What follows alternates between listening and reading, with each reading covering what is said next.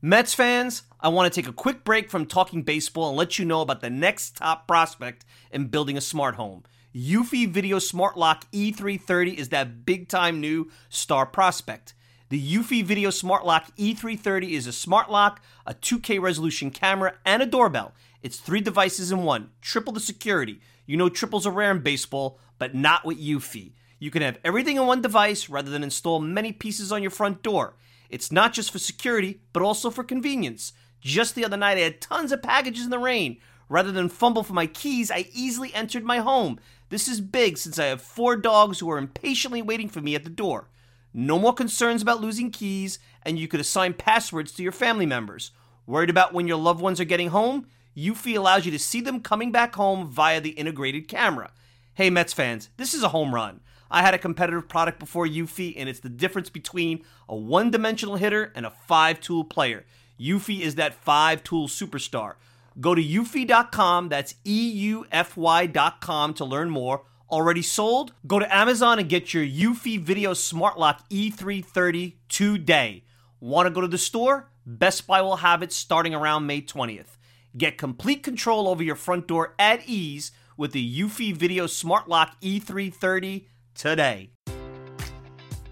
Enjoy all your favorite sports like never before at BetMGM. Sign up using code CHAMPION and receive up to $1,500 back in bonus bets if you don't win your first bet. When you register with BetMGM, you'll get instant access to a variety of parlay selection features, live betting options, and the best daily promotions in the business. And with BetMGM at your fingertips, every play and every game matters more than ever. Remember to use code CHAMPION and receive up to $1,500 back in bonus bets if you don't win your first bet. Place your money line, prop, or parlay bets with the king of sportsbooks today. BetMGM and GameSense remind you to play responsibly. See BetMGM.com for terms. 21 plus only. Virginia only.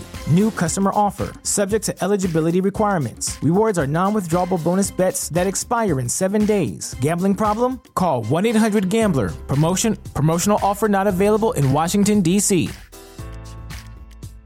Mets are amazing, amazing, amazing, amazing. There's a fly ball hit out to left. Waiting is Jones. The Mets are the world champions. Here's the one-two pitch. Strike him out. Seaver has 19 strikeouts.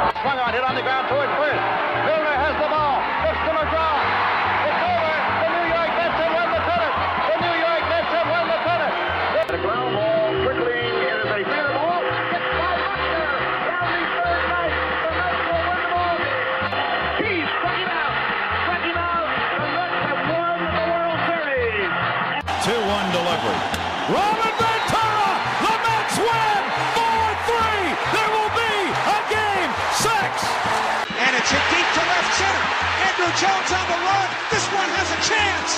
Home run! Mike Piazza and the Mets lead 3 to 2. To left field. Floyd. And after running roughshod over the National League, the Mets have a title to show for it. 2006 National League East champions. Here's the payoff pitch from Familia to Fowler on the way. And it's in there, strike three called. The Mets win the pennant. The New York Mets have won the National League pennant.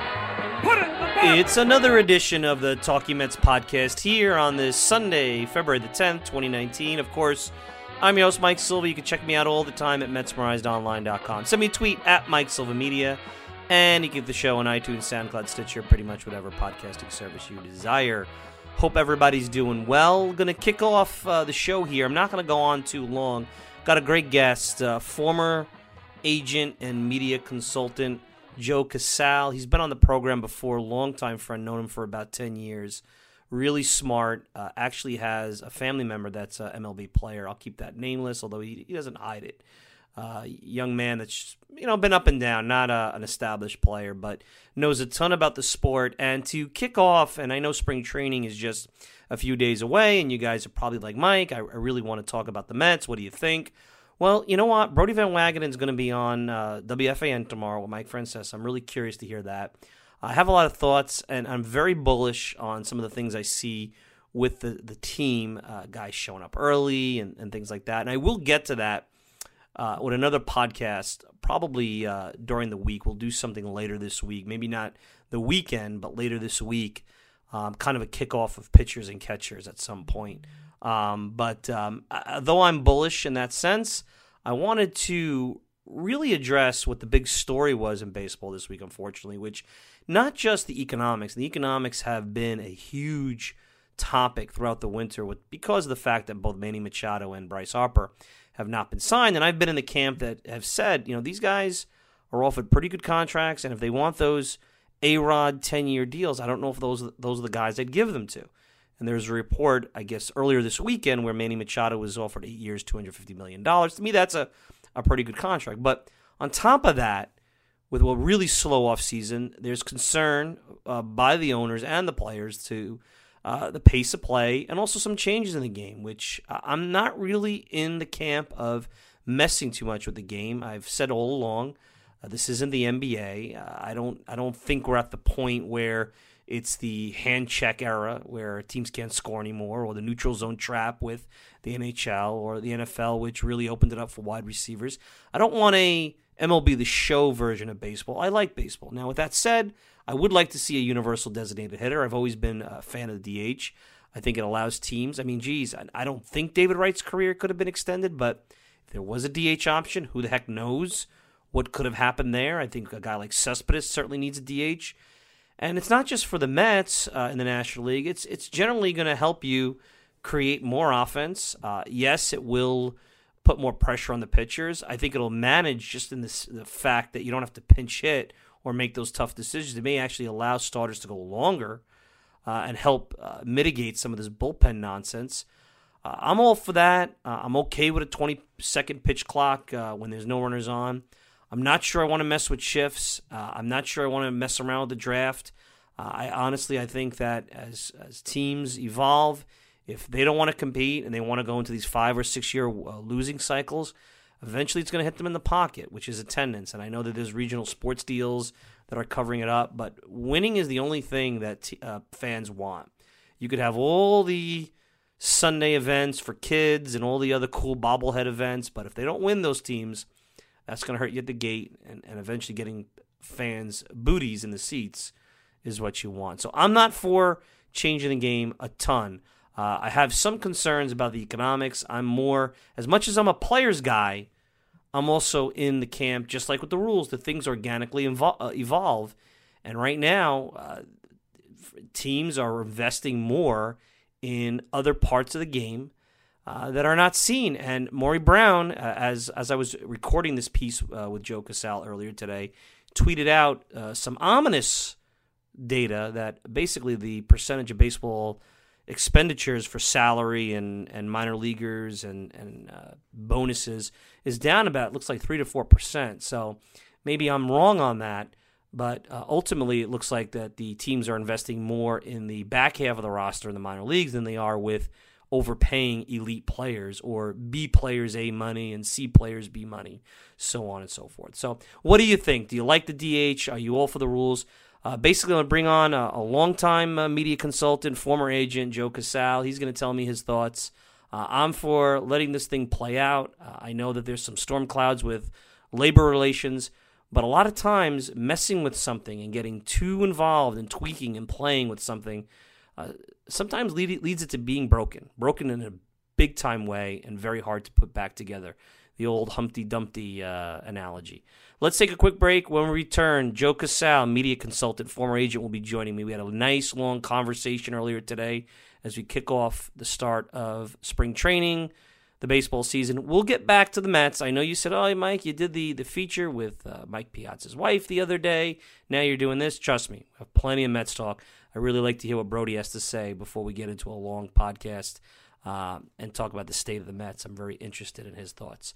We'll be back with Joe Casal as we talk about MLB rules, proposed rules changes, and the economics of baseball right after this. Maybe some huge rule changes coming towards baseball. And one of the more radical is the three batter minimum. Tell us about that. So, the idea behind this is, as you've seen in baseball in recent years, teams just cycle through relief pitchers late in the innings. It slows games down to a grind. You have a lot of left-handed one-out specialists the loogie. Yes. Yeah, the Loogie. I, I, mean, it's a it's a great acronym. Not so good for the enjoyment of the game, though. And I think Major League Baseball really wants to push the idea that games are going to be quicker. The 20 second pitch clock is a reality, David. That's going to happen. It's going to happen. Whether it is the union agreeing to it and getting something out of it, or Rob Manfred putting it in place, I don't think he's idly saying right now that I'm going to put it in to try and extract leverage. I think that's going to happen, and I think the three batter minimum could happen this season. Probably likelier for next year, though.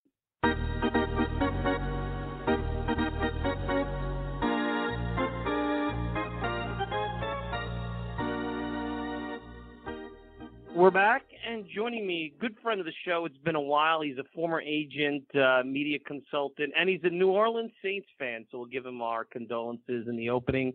Uh, it's been a while. I've talked to this uh, guest for the better part of a decade. Anytime uh, back in the day when this was a, a New York baseball show and there was a Yankees topic, we brought him on. And now, uh, if you follow him in any capacity on Facebook, uh, you see he has a lot to say about what's going on in baseball. And this week with the talk about some of the rules changes and obviously the economics of the sport with spring training next week starting. Uh, you know, at the forefront, I figure let's bring in somebody who has a, a pretty unique view and, a, and, an inside view of the game. And it's uh, our buddy Joe Casale, former agent, media consultant. Joe, uh, pleasure to have you on. First, let's start off with the Super Bowl. You actually are a Saints fan, and he decided to spend Super Bowl Sunday probably not watching the game. I, not to rub it in because I'm not a big, you know, either way it doesn't matter to me, but pretty uh pretty big deal there not watching the Super Bowl last week.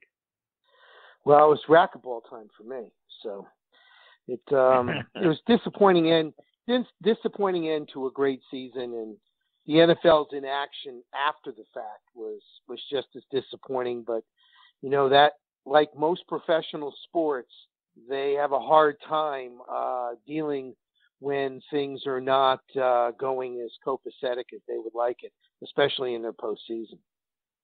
Yeah, and and let's talk about baseball. So you know, here in New York, and, and this is a Mets centric show now, but you know, Mets fans, Yankees fans, excited about the season. Uh, you know, at this time of the year, everybody who's a big baseball fan is excited about the season. But there's this cloud the last two off seasons, and we'll start with the the economics. Uh, you know, about how free agents have been handled. Players are starting to tweet and say things. The CBA, and for the first time probably in 30 years, maybe 25 years, talk about is a work stoppage the way to go is actually a real thing. Now, Harper and Machado are kind of the poster guys for this. And I'll let you kind of get into this, but today there was a report, who knows if it's true, that Machado was offered about eight years and 250 million dollars by the White Sox. I know that the Nats supposedly have been offered, you know, I've offered uh, Harper a 10-year, 300 million dollar contract. These are players, Joe, that are very good, no doubt, but 10 years is a long time, and some could argue, and I've said this, maybe it's not the money, the per year money. Maybe it's the years. Maybe it's Boris. Um, or are we back to 1985 and Bud Selig in Collusion 1 or Collusion 2? What was that 1990 you know what what are your thoughts on all that?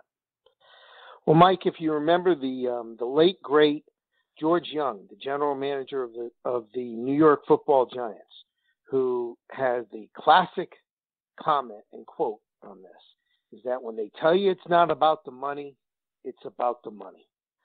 Um, when alex rodriguez signed his record deal with the um, texas rangers in 2001, I believe. Um, the $250 million deal, the first one.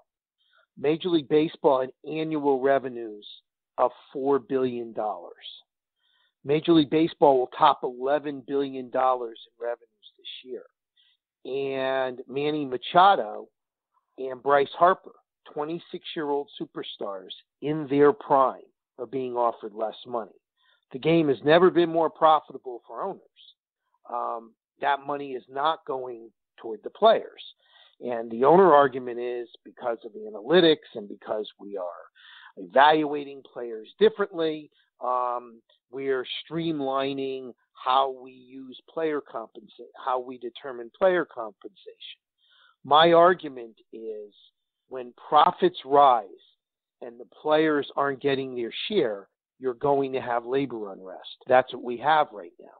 Isn't it funny how, amidst a winter of which there was no buzz in baseball, none. I mean, you had the four major free agents who are still unsigned. Um, the Yankees have had their share of criticism, and rightfully so, with regard to spending three years saying we are getting under the luxury tax to pay, you know, to spend in this free agency, and they aren't. Um, really, the only two teams that have generated any buzz in the off season of baseball has been the Red Sox for winning the World Series and the Cincinnati Reds for signing players. And you ask yourself, is that really good for the sport to be starting pitchers and catchers this week with no buzz? And my argument is it's not. And it does get down to labor and it does get down to player compensation. And if you you noticed last week, all of this discussion of rule changes, um, we've we've heard no information that there was a universal designated hitter being put on the table. All of a sudden, it is now, and the reason being is their owners are trying to find a way to placate the players because they know there's a lot of talk of a work stoppage in 2021, and that's the reason why all of a sudden that's on the table. Now, the owner's side, I'll throw that out there, is that they're taking some of the baseball related income and reinvesting in player development, international market. Obviously, that's i.e., analytics departments that are part of this whole thing, uh, evaluating players to an nth degree. You could make any player look bad. And look, I've done it too. Now that you have all this information in front of you, you start to question, oh, is this guy as good as I thought? You know, you could go back, you know, any any point in time. You see it with the Hall of Fame discussion. Uh, do you think that there's a certain chunk of that money? Forget Harper Machado that used to say, you know, I'll spend three million dollars on this backup. That now they're reinvesting in player development, farm system. Again, cost controlled. We know that, but that's the way these teams feel that they could have some sustainable winning. Copycat on the Cubs, copycat on the Astros, so on and so forth. Well, what's interesting is baseball has been really for the last 43 years a business that has been paid for production. You produce, you get paid. Hmm.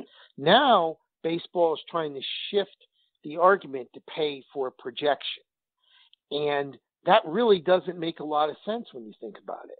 Um, you're you're in a situation where you're trying to project. Let's just say, for the sake of our discussion, um, teams are reinvesting in their farm system. And there is no reason why you can't reinvest in your farm system and also sign free agents and improve your roster, but that's a separate conversation for the moment. If you're reinvesting in your farm system, you're projecting production three to four years down the road.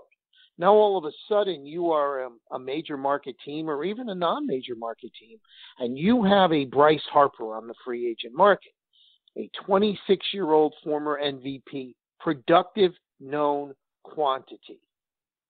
How is that not something that you would want to improve your product with? When I hear teams turn around, and, and I hear this a lot, and you'll hear it on sports radio, teams are really going for it this year, or teams are not going to go for it this year. But the ticket prices remain the same fans want to be entertained. Fans want to believe their team is trying to build a winner. And really, half the teams in Major League Baseball are not doing that. And I'll even give you another example. The whole concept of openers now. We instead of starting pitching, we're going to have openers. Well, that is done to suppress the starting pitching market because starting pitching is such a priced commodity what better way to suppress it on the open market than to have an opener? How do you compensate an opener, Mike, in arbitration, for example? If you were a oh, guy arbitration's opens, a mess. Right. If you Yeah, if you were a guy that opens 27 games and pitches 27 shutout innings, for example, how how are you compensated? The fact is, there's really no way to compensate that person adequately. He's not a closer. He's not a setup guy. He's not a starter. So this is another way to suppress the market. And I think players are starting to catch on to this. And they're starting to see that you are headed toward a labor confrontation in 2021. It would be different, Mike, if the revenues wouldn't support player increase in payroll. But the revenues at a record high. I mean, the Miami Marlins were sold for 1.2 billion dollars last year. So even the worst team in the league is worth a billion dollars. There really is no logical reason why teams can't go for it and teams can't sign free agents. They're choosing not to because they're choosing to maximize profits, which owners have a right to do, just as players have a right to collectively bargain for for better wages and better increases when the collective bargaining agreement expires. The mistake the Major League Baseball Players Association made similar to the mistake the NFL Players Association made. They traded comfort for cash in the last CBA, and they got and they got beat. That's the reality of it. Yes, there are more Now, off you- days. You I'm know, sorry. yes, there are more off days, days. chefs, Excuse me. know, th- things like that.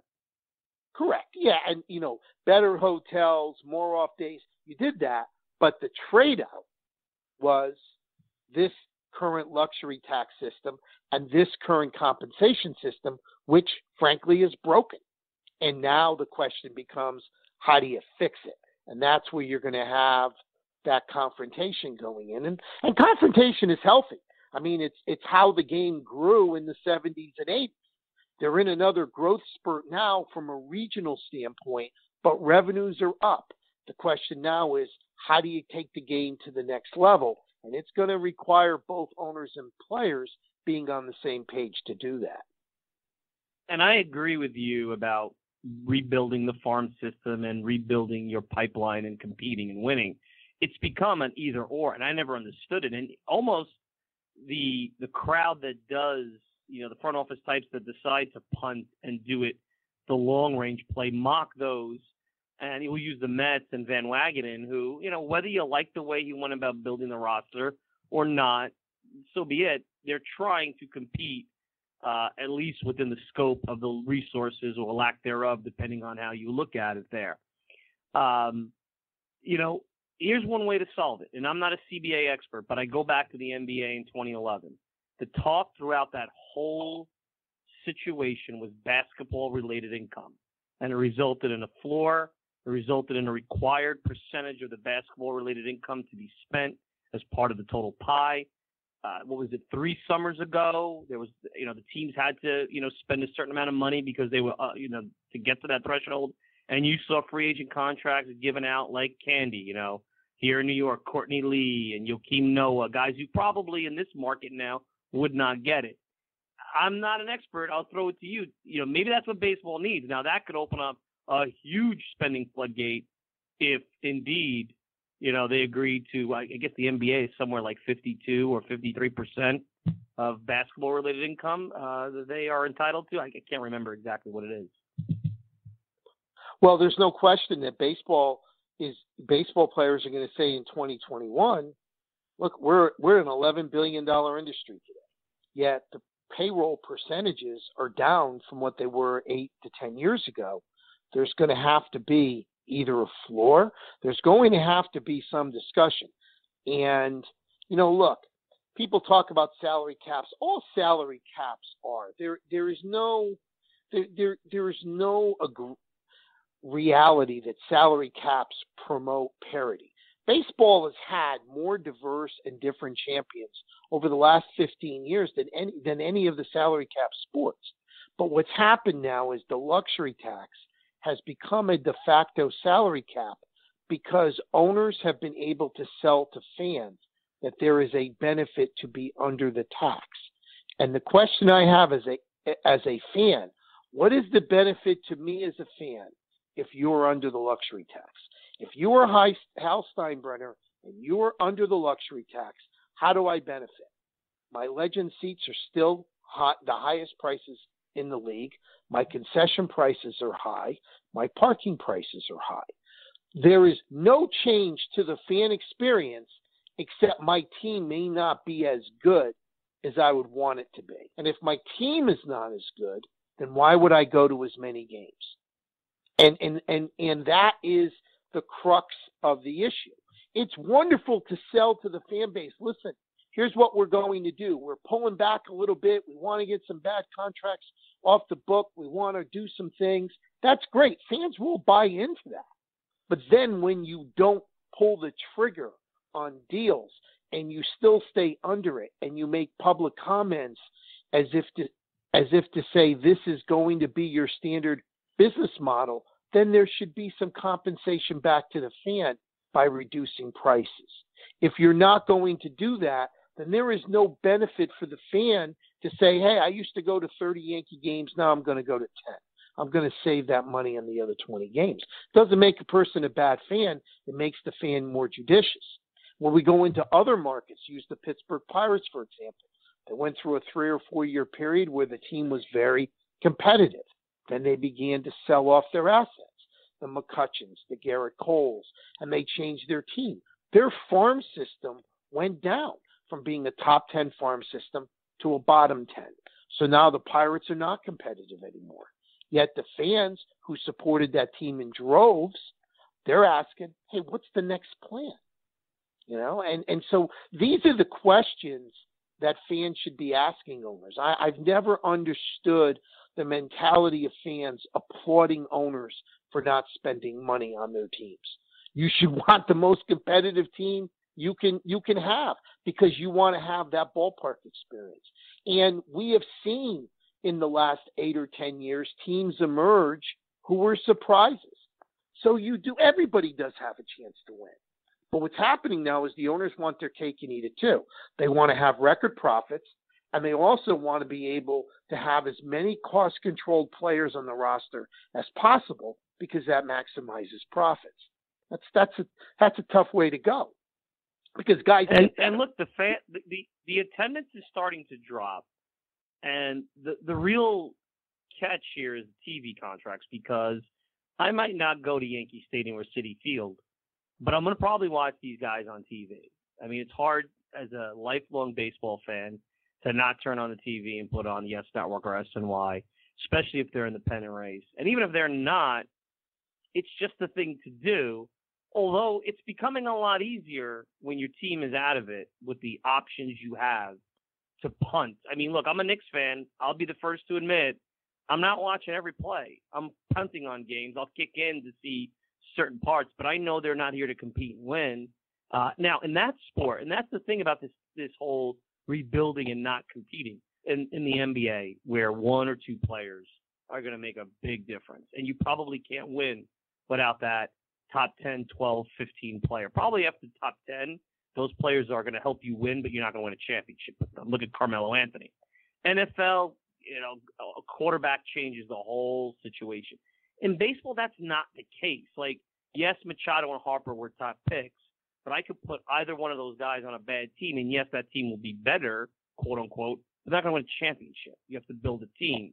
Uh, Jacob DeGrom was not a top pick. He was a Cy Young Award winner. It makes zero sense to me not to compete, especially from building a culture. And I know that that's you know not the thing the front offices are into, but to me to just have teams be bad, not win, have lousy clubhouses while you're waiting for the baseball gods to say your prospects, which may or may not pan out, are ready. To me, it's it's taken the Cubs and the Astros and it's totally bastardizing the concept. It's making it see they're trying to be the NBA. They're not the NBA. It's totally apples and oranges. As much as the I, maybe I completely office wants to agree. be. And the fans sometimes forget about it. I never got it. What what is the number one versus the number eight pick in baseball, except for the rare case and even then, Mark Appel, has, has anyone heard about that guy's name? Think about it. I mean, it's it's insane to me that nobody talks about. Well, it. there's no there's no question, and and and really, and what's happened is even using the Cubs. Let's use the Cubs as an example. When the Cubs won the World Series, the thought was, hey, this was a team that was building a dynasty. That hasn't happened. And what's happened to the Cubs since? You have fractured locker room. You have fractured relationship between Theo Epstein and Joe Maddon, who's now going into a lame duck year as a manager. You have a team that's a pretty flawed ball club. And you start saying, well, what, what did you gear all this up for? To win that one title? That's it. And the Astros, they went through a lot of losing and, and they look like they have some sustainability. But the Astros also went out and tried to win. You know, they went out and acquired Justin Verlander. They went out and acquired Gerrit Cole. Um, you're just you're not seeing teams do that. I mean, even you can use the Yankees as an example. I I'm a huge believer in the team needed to get younger and more athletic and all of that. But you have Bryce Harper sitting there, unsigned. And if you put Bryce Harper between Aaron Judge and Giancarlo Stanton, you can't say that the Yankees are not a better team. I could understand them moving away from a Manny Machado be, and and it has nothing to do with Machado's act or anything. It has more to do with you've got young infielders like Andujar and Torres that you know you can you can justify passing on a Machado. How do you pass on Bryce Harper? You're a major market team. Your payroll is still going to be close to fifty million dollars under the Red Sox, who are in your division and who, by the way, won the World Series. So, and you have advertised openly the last three years to your fan base, passing over a lot of other players to say this was the year we're going to gear up. And so when you turn around and sign um, DJ LeMahieu, who's a nice piece, um, Troy Tulowitzki, great guy, hasn't been healthy for five years, and then you wonder why fans are not happy, or you wonder why your ticket sales are flat that that's the other side of the equation when your analytics department is running your player personnel. There, you know, the, you could be making great baseball decisions, but there's still a marketing aspect to this business, Mike. And what what is lost in baseball this off season, and it's hurt the entire industry, is there was no hot stove league. There's no discussion. I mean, it's just there's none. There's no buzz going into a season. That's not good for a sport. Last Sunday ended the NFL season. People are already talking about NFL free agency in cities. Who's going to be the quarterback in this city? Well, the, How the NBA dominated this week. The NBA, the NBA trade every, line. we hear it all the time. In baseball, you've heard nothing. That's not good for the industry, and that's an industry-wide problem. That is it, and that's what owners have to understand. You want to build a fan base, you want to get that next generation fan interested, you have to provide 12 months a year of content, content like the NBA does, like the NFL does. If you don't do that, you get lapped. And in today's world, it's hard to catch up once you get lapped. No, that and I have Joe Casale, a former agent, a media consultant, joining me. Great conversation, uh, and I want to get to that because that's a tough uh, you know, changing the culture of MLB versus those other sports, it's it's a challenge. Now, on cue, while I'm talking to you, Maury Brown, Forbes, you probably know Maury, uh, just came out with a graph, and I guess he's coming out with a piece uh, this week, which co- takes the percentage of player compensation to MLB revenues. Now, these percentage of player compensation is the MLB salaries, the minor league salaries, plus the amateur bonuses. So everything is in it together um, I guess in 2018 was at 54.8%. Now it's not the lowest. The lowest is 2012 at 53.8. It's been as high as 57 to 58 in various years. 2015 seems to be when it hit its zenith. That was right after the TV deal kicked in. And now the trend line has been a sharp 3 to 4% decline. So it looks like and what Maury's saying is that the top six players on a roster, basically Harper Machado types, those are the guys getting hit. Now your nephew, it's you know, you went out there is is is a is a a guy that's like a right now trying to be at the 25th man, maybe a backup. Uh, I always felt those guys get as as clocked as much as the big guys, but here it's basically saying those are the guys who are still making their pay for what their level is. Uh, it's the big guys that are getting uh, you know, basically uh, dinged here? Well, there's two areas of getting dinged. You get big guys getting dinged, and then the non-catcher over 30 player gets dinged. See, if you're a catcher, you got a chance to hang in there longer as a backup. But if you're a 32 year old outfielder even with four or five years of major league experience, you're you're getting you're getting stuck in AAA behind guys that are maybe utility players and cost control guys that are sitting at the back end of rosters.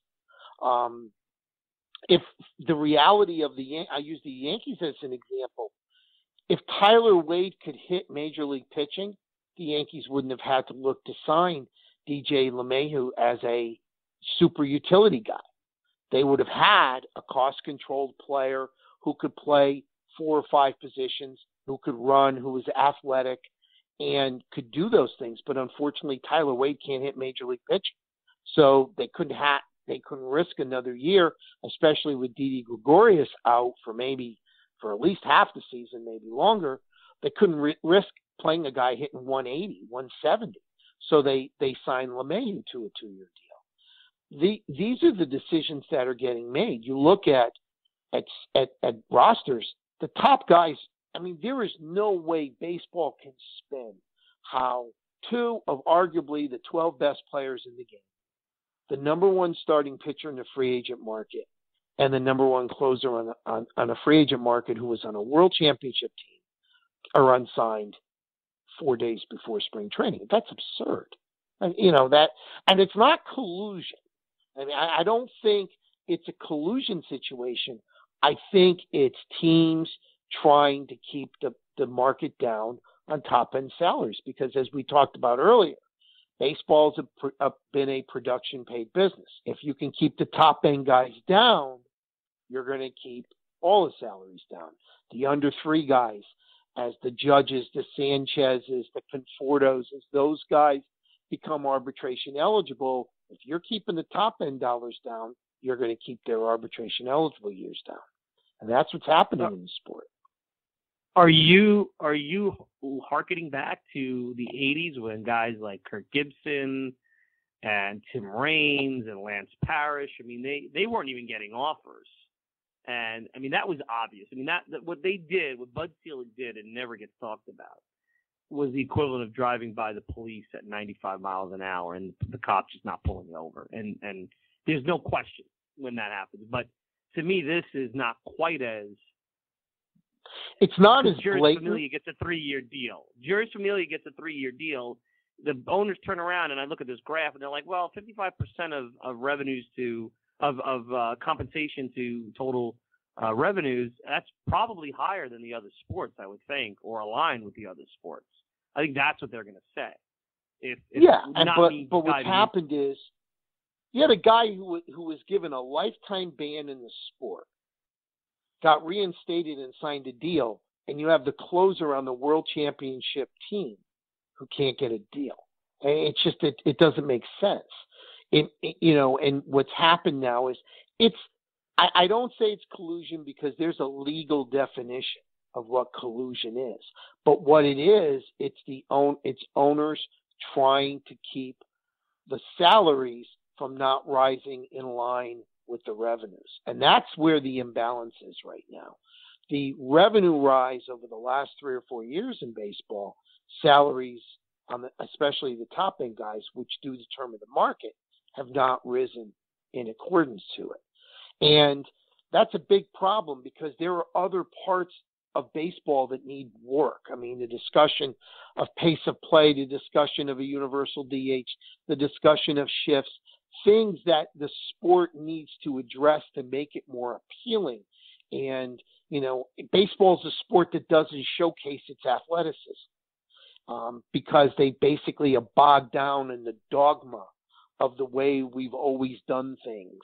Um, and that's unlike other sports. But you can't get to those issues, Mike, when you have the labor issue front and center.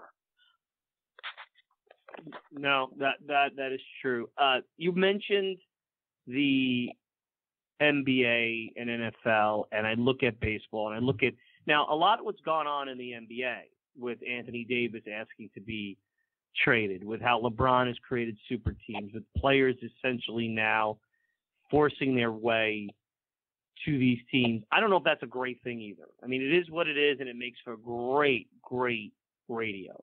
I mean, NBA Sirius Radio is, is fascinating when you you listen it to this time of the year. And, and NBA free agency, July 1st, fascinating. NFL not quite like that, but NFL has become because it transcends and it's localized in every part of the country. Football is a passion. It's not the case with baseball because there are parts of the country that didn't grow up on baseball. So unless baseball, and this gets to the rules part of this, has that culture, which I don't think it will, because an Anthony Davis type player in, in baseball could force their way to another team, i.e., the Yankees, similar maybe what Stanton did to a certain degree, but it's not going to change. When A Rod was around, it was a little different, but even so, you still need to have a team around it. Um, and players, and you know this, having someone who you're, you're close to that's gone through a minor league system, the grind to get to be great, it's a grind in every every sport. But you know this, Joe, the minor leagues, the nonsense, the garbage, like they almost have to become these creatures of habit, these routine creatures of habit to get to the level to be able to get there and then stay. There's so much natural talent. Not to say that these other sports doesn't doesn't require that, but the positions that sell, the quarterback, things like that, um, you could jump from college to the pros. Yes, it's a big jump. Yes, there's tons that go into it, but you know, you could be a star overnight. It doesn't happen in baseball. And, and well, college, I think that that that player makes an impact that no player on a baseball team can make for the most part. In in, in but I think by we're all, themselves. we're talking about marketing though, and where the NBA has lapped baseball. The NBA markets its players hard. Okay, the players above the fold of the team. You know, it's Anthony Davis and the New Orleans Pelicans, LeBron James and the Los Angeles Lakers, Kevin Durant, Steph Curry and the Golden State Warriors. The NBA actively markets their players. Major League Baseball has its commissioner say last year, well, Mike Trout has to be more marketable. No, it's your job to market him. Major League Baseball does a poor job marketing its stars. Bryce Harper is a star. Bryce Harper is a guy that if you put his picture in front of sports fans' faces, they're going to know who he is. So it is in baseball's best interest to create an off season of where Bryce Harper is going to play. Baseball doesn't do that. The NBA does. That's the difference between the two leagues. We went back to what we discussed earlier. You need to have 12 months a year of content to keep the fan engaged. If you don't do that, you have what baseball is right now, which is a regional market. There are certain fan bases that are excited about the season. Most fan bases are nonplussed. When you have a major fan base, for instance, in New York, that's nonplussed about the season, now you have a big problem because that's one of your big guns. So, it, and that's the problem that Major League Baseball has. They've been labor wars have been going on, Mike, since 1973. Even when there was labor peace, there were labor wars. So when you have over 40 years of distrust, it's really difficult to get on the same page and market to sport. And what happened was baseball was almost grandfathered in as the national pastime. It's no longer that. The NFL is, followed by the NBA. Those sports are at a different level than Major League Baseball is right now. They shouldn't be, but they are. And baseball is still, you know, you're still fighting the old wars. You know, it's like you still have the Atari game system. You know, what are you doing? Why would you, with record revenues right now, with probably the best technology in the market with ML with with the MLB technology that allows you to to watch games and everything. With all that you have why would you be looking to tamp down player salaries now? You guys should be working with the players to market the sport globally. And they're not doing that. And they're getting passed. And, and I think the NBA, I mean, you talk about the NFL, I think with the concussion thing and what have you with the NFL, and that product, that game has been, even with the opening up of the offense, has has is not the same quality. I think the NBA could could potentially at some point give them a run for their money. Not now, but that's a discussion for for a different day. Now, as far as improving the game, you and I know the marketing piece that takes a lot. That's a diametric shift that not going to happen in, in, in a year or by a CBA. That's going to organically grow. So now there's some rules changes that have been thrown out there. And here's the thing about sports. I feel like today we force change because we want to fix everything and we don't let things organically develop. Uh, some sports, the NFL has opened it up for offense. They basically made it Madden. That's what they made it. The NBA, they didn't like the way the Knicks and other teams uh, slowed the game down. It got really bad. They had to make a change. The neutral zone trap in the NHL. So a lot of these sports are unrecognizable versus 20 to 25 years ago. Now, baseball to a certain degree is when you talk about shifts and the way players approach. But to me, you want to you launch angle is a good concept that now everybody thinks they're going to be a home run hitter. The, next guy who hits 220 with 10 home runs that used to hit 280 with three home runs and finds out that nobody really likes him because you know what made him good. He doesn't, you know, 10 home runs, 12 home runs is a great jump. Doesn't matter to anybody anymore. Maybe then players will start to say, well, this doesn't necessarily make me a better player. It has to be implemented correctly. Those are things that organically work themselves out. Um, I don't like to mess with the sport too much. With that said, there was a bunch of stuff thrown out there. I know I'm throwing a lot at you, but bear with me. The three batter minimum for pitchers don't like it. Uh, universal designated hitter, I've been saying that for years. They should do that. Moving the trade deadline up to the All Star break, well, I propose moving it to August to give people more time to evaluate their teams. Players Association probably wants to tell teams make a decision on contending earlier. The 20 pitch, uh, the 20 second clock for the pitchers with no one on base. I don't care. That that probably makes sense. Expansion of rosters. That's the owners, like you said earlier, throwing a bone to the Players Association. You know, capping the pitchers. I'm fine with that. And then they talk about lowering the mound. I'm totally against that.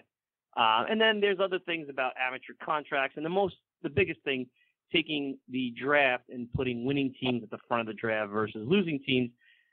You know, that's a big deal too because that could be the rich getting richer again, uh, especially with you know teams like the Yankees and New York teams with the Red Sox. Then you have perpetual dynasties, which may not be a bad thing for marketing purposes. So, with that said, Joe, I threw a lot at you. I'm for tweaking a little bit here, maybe with the designated hitter and the pitch clock I don't care about messing with the deadline. I'd move it to August to give people more time to evaluate their roster. Um, but other than that, I think we're just trying to tinker with something here that will organically fix itself, like every other sport, for the most part, fixes itself. Well, I think that baseball's problem is they're taking the left-handed hitter out of the game with shifts. Um, it's I, I I am a proponent of having all the infielders have to stay in the infield. Having a short right fielder, you know, almost, you know, an infield in short right field is almost like softball. You're taking a left-handed hitter out of the game. Um, if you look at left-handed hitting batting averages the last three years, it's been a precipitous drop. Um, Mark Teixeira had an interesting comment last year when he said that you know he would not encourage his kids to be switch hitters, and it used to be that hey that's that had value. It's no longer having value. Um, I think that when anything that you can do to showcase the athleticism of players today, we should do. I'm a big believer in. I wouldn't eliminate shifts, but I would have to keep, have everybody have to feet in the infield, not playing in the outfield anymore. Because if you hit the ball, Mike, if you're a left-handed hitter and you hit the ball between second and first, and it's and it's fielded by the third baseman who's playing short right field, you're actually, you know, you've done your job as a hitter to get a hit. You're getting cheated out of that hit. And right. that that's not good for the sport at all. It also for a sport that wants to pride itself on its record keeping, um, how are you going to evaluate players? Because that's not how it was 30 years ago. The game has evolved, and I'm not. I, and and I think that if you're, it's it's a compromise with shifts that everybody just stays in the infield.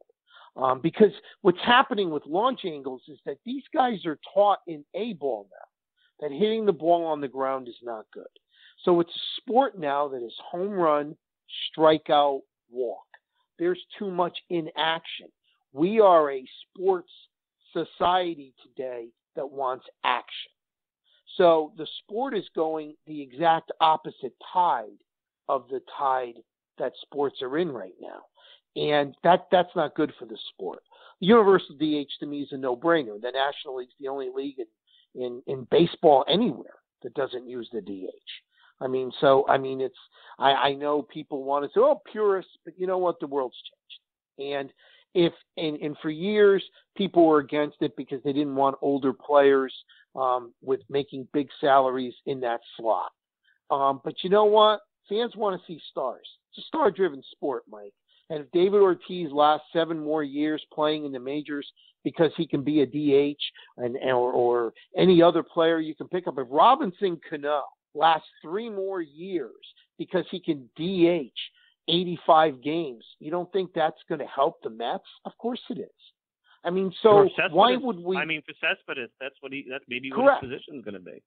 Right. Why Yeah. would we not want to keep the stars in the game longer if we have that opportunity? And I think that that's something that needs to happen. I'm not I'm not on messing with the mound. We already have enough pitching injuries as it is. Why are we going to mess with the round the mound and start risking more injuries? Pitching is fragile enough as it is. Um, the roster stuff that's always discussed. Um, there's the roster should be larger, and I, I say that because now with travel the way it is and the sleep deprivation studies that all the teams have done and rest being such a requirement where you're not and forced rest now guys that they are taking out of lineups you're not going to see a cal ripken anymore. So if if the idea is player safety player health player longevity then there should be larger rosters because then you don't have to then you don't have to keep playing injured players when you can give guys sufficient rest. So at the end of the year, your better players are fresh and healthy enough to contribute. And when I say larger rosters, if it's a 27 to 28 man roster, teams can navigate it. Um, pitch So- clock, so- uh, you know, being in the minor, watching enough minor league games, honestly, players adjust to pitch clocks much faster than broadcasters and uh, and people covering the sport do. So that that's not an issue at all. People covering the If you- of the last. honestly, honestly, Mike, if you took 30 seconds less per half inning on commercials, you're going to knock 20 minutes off the game just to Well, that's that's So- listen. That's the, the the elephant in the room. Screen on screen advertising, and, and look, the revenues of a commercial for 30 seconds. You know, Joe, especially on Fox and big networks. Exactly. and maybe not, not you know on yes you know lesser extent SNY because look anybody who's a little bit in the business that has an eye for this I know when there's filler on some broadcasts when you see Right, or Caesars which has it. yeah You- split screen you know the now, filler or like Caesars at one point yeah Caesars Correct. at one point was a partner at Citi Field they had a whole uh, lounge named after them you know every commercial they have trust me that's filler if they could pay put that commercial to another pay, uh, sponsor they would they didn't have something. They threw it in there. You could Caesar frame on frame that that whole thing. Now, listening to you, um, I don't have any problem with anything you said. The shift thing is complicated. It is diametrically messing with the game. But out of all the things that I threw out there, I'm okay with messing with the shift to a certain degree. You're basically saying at this point, baseball's at the point of where maybe the NBA was with the hand check and the NHL was with the neutral zone trap, and maybe I mean, the NFL opened up so many things for the offense. You're basically saying baseball, which hasn't done any of that stuff, is pretty much at the same point as those sports were when they had to make those changes that are big time changes to the sport where there's a demarcation line, pre hand check, post hand check. You're you're basically saying Oh, that I I think they are because there's just too much. And and you're talking to somebody, as you know, I watch five to six games a night. It you're talking. There's too much dead air. There's too much dead action. You know, it's it's just it's launch angle, home run, strikeout, walk. We're we're not showcasing the athleticism that we see in the sport. Sport's more athletic than it's ever been, and guys aren't being showcased for that because it's just bogged down with shifts and bogged down with the new dogma of launch angles because the shifts have taken hitting the ball on the ground out of the game. We're not seeing guys showcase their range at all. I mean, if I'm sticking my third baseman, you know, Bryce Harper comes to the plate and I'm sticking Nolan Arenado in short right field, I'm not showcasing Nolan Arenado's greatness in short right field. Okay, I'm showcasing Nolan Arenado's greatness when he's playing third base, making acrobatic plays. You know, and and that's we should be sitting down saying, how do we showcase our stars? Because that's what the NBA did. The NBA said, look, yeah, it's 1994 and the Knicks are brutalizing teams and other and Detroit's brutalizing teams and all that, but we're not showcasing our stars. We're not showcasing our athletes. How can we do this better?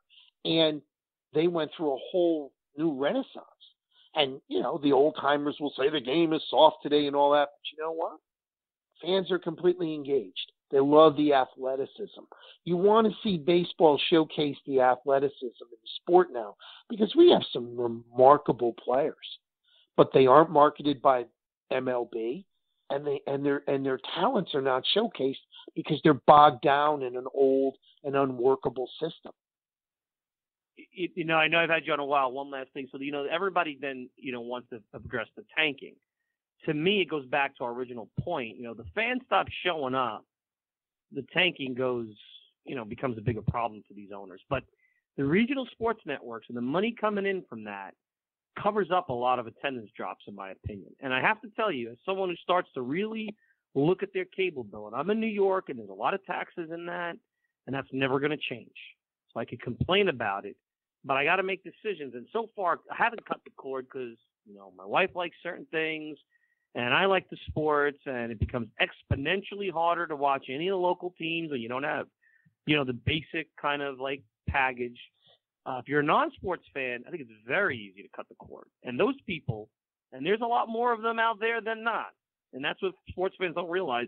I think majority of people don't spend time listening to this podcast listen to Joe and I get deep into the weeds about baseball. They'll watch a game, they'll watch the World Series, they'll watch LeBron, they'll watch the NBA Finals. They're not living and dying this day in and day out the grind. You know, they're cutting the cord because they're like, I'm not paying for this, and they have Netflix and Hulu and whatever else. I just got a new TV. There's more apps on that thing that if I wasn't a sports fan, I probably never would need a cable package. But to me, exactly. that revenue can be that revenue can be in jeopardy. When that revenue goes away, that chart that our good friend Maury Brown tweeted out about 20 minutes ago when we started, the revenues go down. When the revenues go down, that's when this could get ugly because they're not going to want to pay the players even the 55% they're getting now. They're going to want them to kick back a hell of a lot more. And I don't know if the in stadium experience can be wound back. I think the cable, the TV, that's where the money is for live. It's also gambling. It's also legalized gambling. Well, and that's game, the reason why these leagues are. That's but that's the reason why the leagues are jumping on the legalized gambling now because they're looking for that additional revenue stream as people are cutting the cord. You know, it's it's all so intertwined.